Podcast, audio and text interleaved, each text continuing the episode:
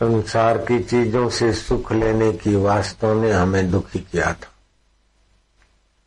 संग्रह की वास्तव ने हमें कंगाल बनाया था। जब सब छोड़ ही जाना है तो संग्रह क्या करना? प्रयत्न न करो प्रभु को पाने का। स्वतः प्रभु पाए पवाए जिस प्रभु को हम छोड़ नहीं सकते जो हमें नहीं छोड़ सकते। जो स्वतः सिद्ध है।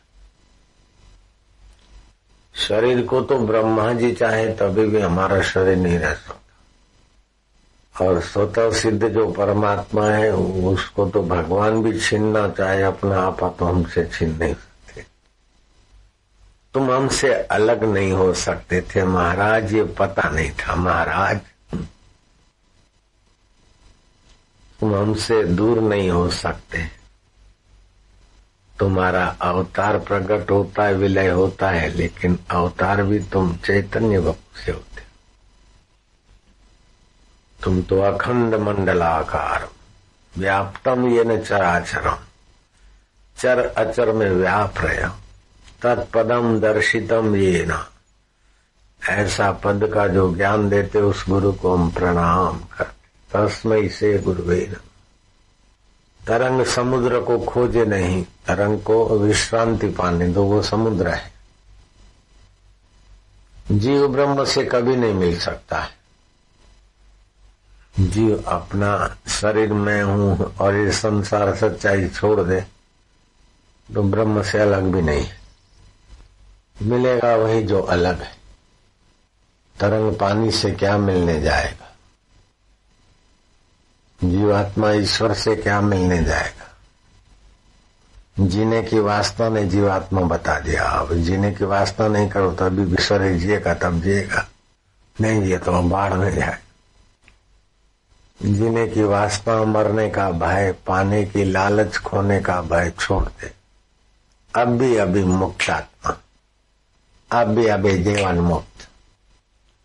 क्या देर, क्या ज़ोर लगे? पाने की इच्छा खोने का भय छोड़ दे। जो एक दिन खोना है, उसको अभी से मन से खो के बैठ जा।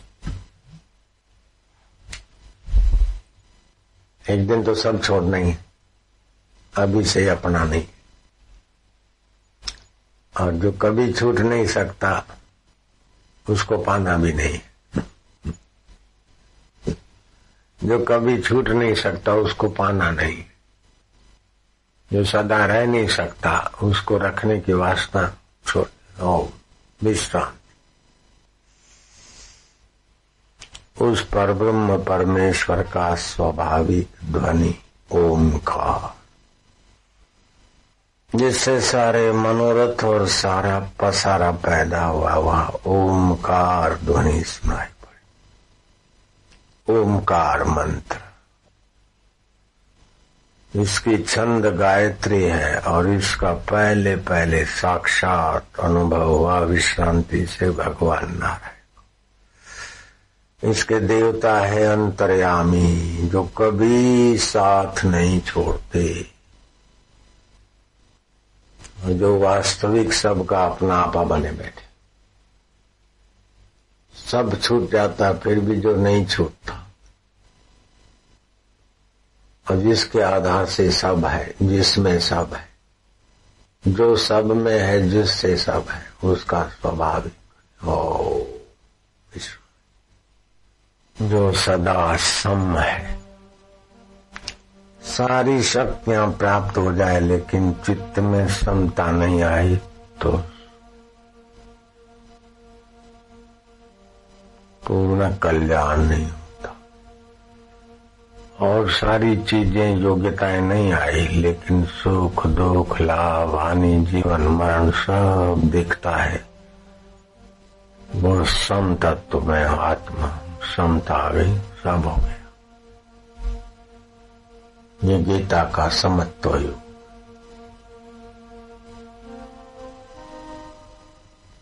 व्यवहार करते हुए भी पाने की लालच नहीं, खोने का भय नहीं, बहुजन लय हो गया। अपने में कर्तापन नहीं, भोक्तापन नहीं। सुखी बना नहीं, दुखी बना नहीं, सुख दुख करता भोगता सब कल्पना है। बस। जो सदा रहता है, उसमें विश्रांति जो सदा है, मैं उसमें वो मुझमें। जो बदलता है, वो माया है, लीला है।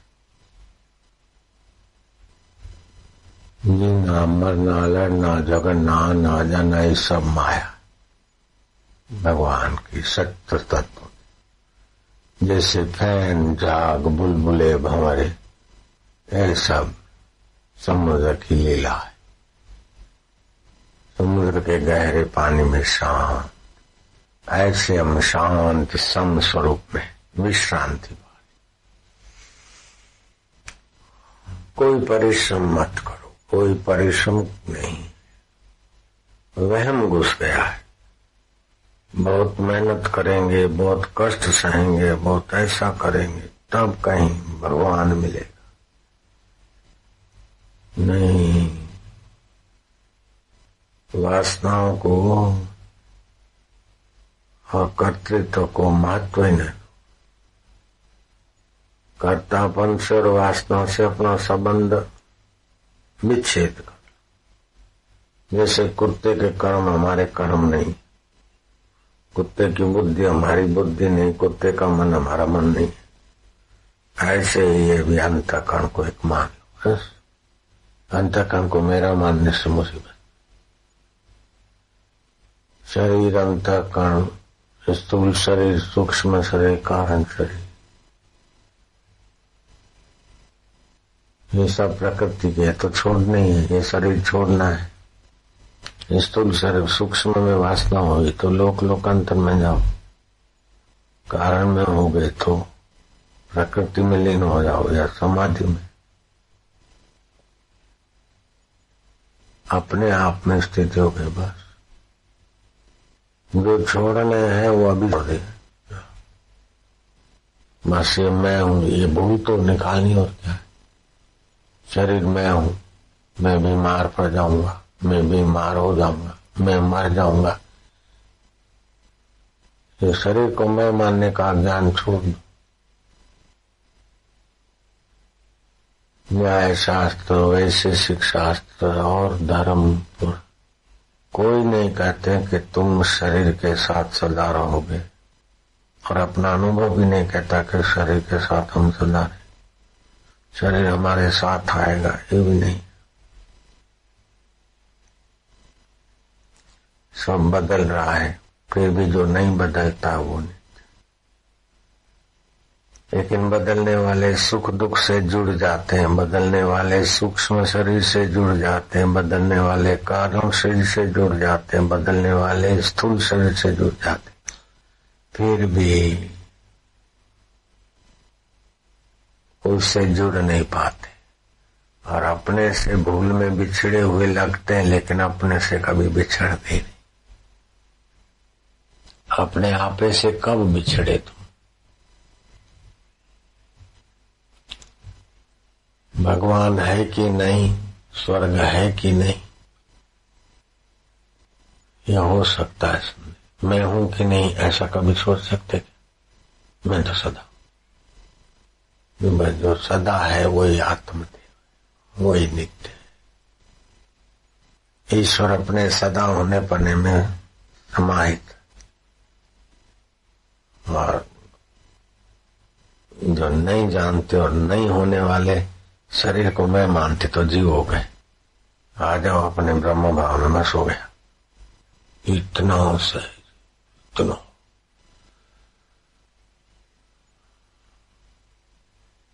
ज्ञान समाधि करे साठ हज़ार वर्ष के, लेकिन जगत का भोग और संग्रह की इच्छा हुई तो हिरणाकर्ष भोग।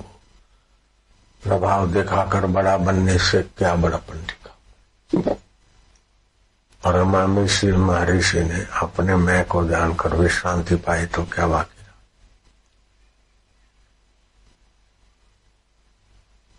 जो पाना चाहते, करना चाहते, वो कौन है? उसको खोल। शांत हो जाए। विश्रांत।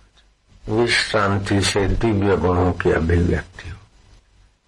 दिव्य सुख, शांति। संता सबसे ऊँचा साम फल है। जो जरा जरा बात में शुद्ध हो जाते वो फिर नहीं होता कर्तापन, भोक्तापन, सुखीपन, दुखीपन, ये सब छिछड़पन में। पानी के ऊपर छिछरी थाव में सब है गहराई में कुछ। नींद में जो विश्राम है, वो देह का अभिमान, देह की आसक्ति, देह का बंधन नहीं मिटा सकता। लेकिन थक प्रभु में विश्राम चेतनता युक्त तो विश्राम। चित्त को शीतल करता है। ध्यान में से उठोगे और सुबह नींद में से उठोगे, उसमें फ़र्क है। नींद का सुख विश्राम जड़ता वाला है, तमस से और अभी विश्राम चैतन्य वाला, ईश्वर वाला, चेतना वाला बिना विश्राम के श्रम नहीं हो सकता। विश्राम मनुष्य की माँ एक होता है जड़ता वाला विश्राम। खूब थके और सो गए। दूसरा होता है कोई थकान नहीं है, चुप भी हो गई चेतनता वाला विश्राम।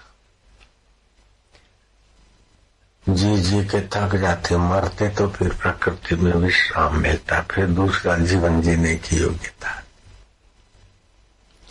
बोलते बोलते थक जाते, नहीं बोलते तो विश्राम होता है, बोलने की शक्ति आ जाती काम करते करते थक जाते, फिर कुछ नहीं करते तो करने की शक्ति आती विश्राम में ही शक्ति तो एक होता है जड़ता वाला विश्राम, दूसरा होता है स्व वाला विश्राम। जड़ता वाला शरीर विश्राम, शरीर की थकान मिटाता स्व का विश्राम जन्म जन्म के थकान के संस्कार मिटा देता है और अपना दिव्य स्वभाव प्रकट होता है। शंकर सहज स्वरूप संभारा, लागी समाधि अखंड अपार।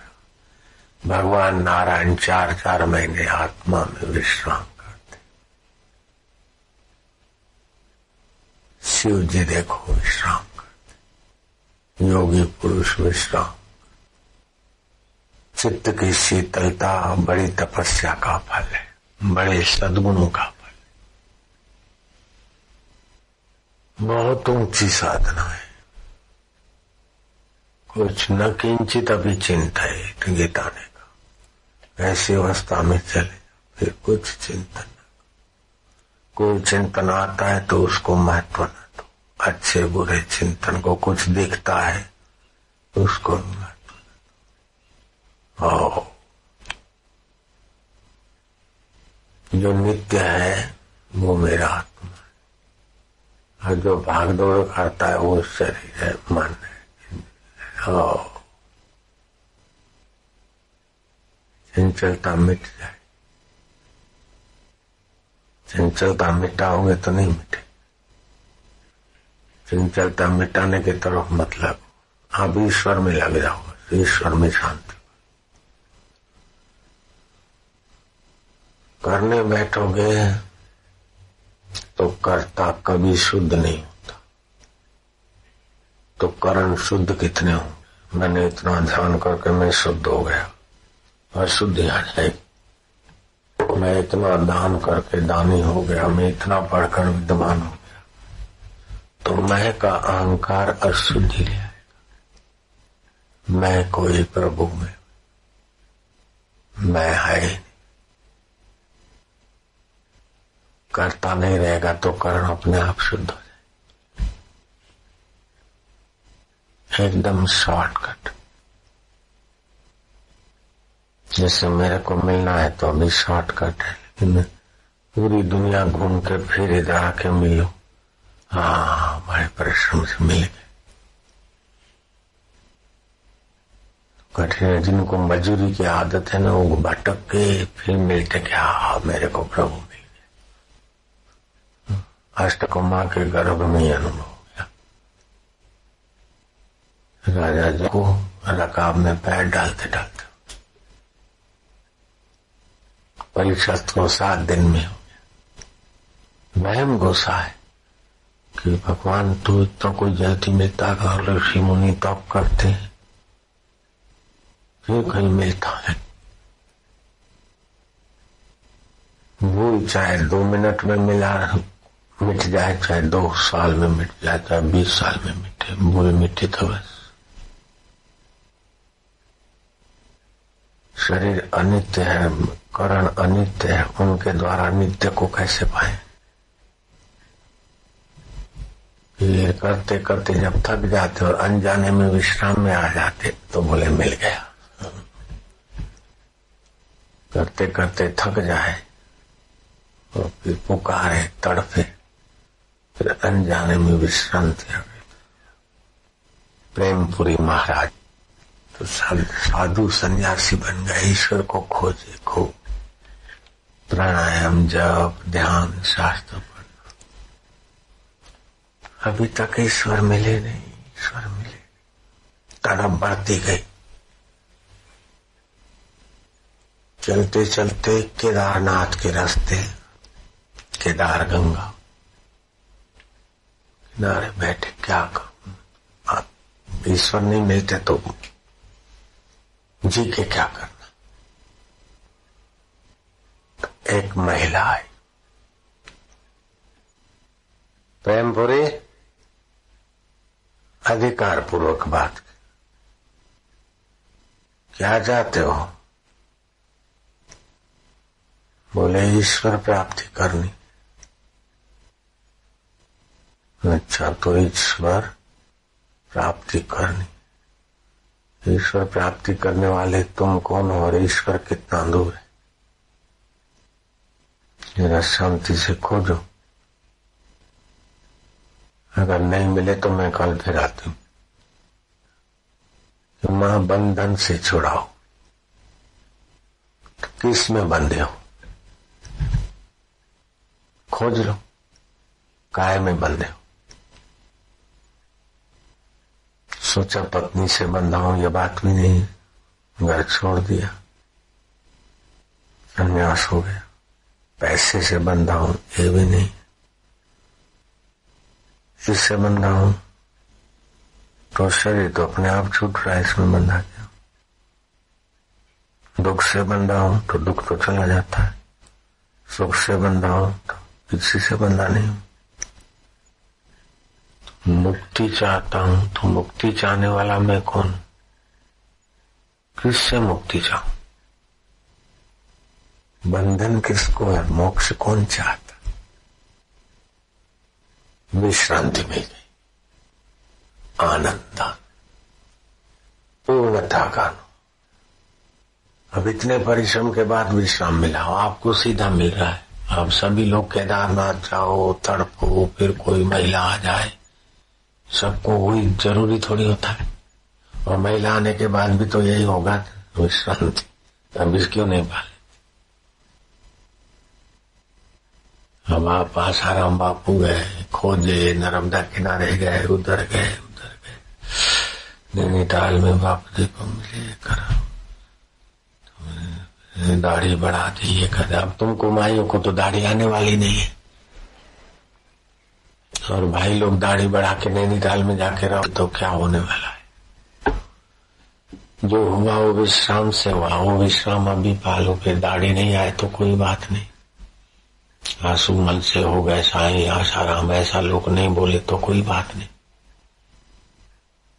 वस्तु ठौर की ठौर माँ ने परिश्रम किया, पिता ने माँ ने पैसे कमाए, फिर गेहूँ लाए। फिर आटा पिसा, सब्ज़ी लाए रोटी बनाई, थाली तैयार की। अब आप खाते हैं तो आपको जो स्वाद आ रहा है, वही उनको स्वाद आ रहा है। आपका जो पेट भरता है, उनका वही भरेगा।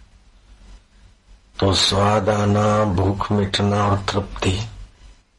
माता, पिता, बच्चे बच्ची का सबका एक साथ हो। अब माता पिता ने गेहूँ लाया। अब ज़रूरी है कि आप थाली छोड़ के गेहूँ लेने जाए। ज़रूरी है क्या?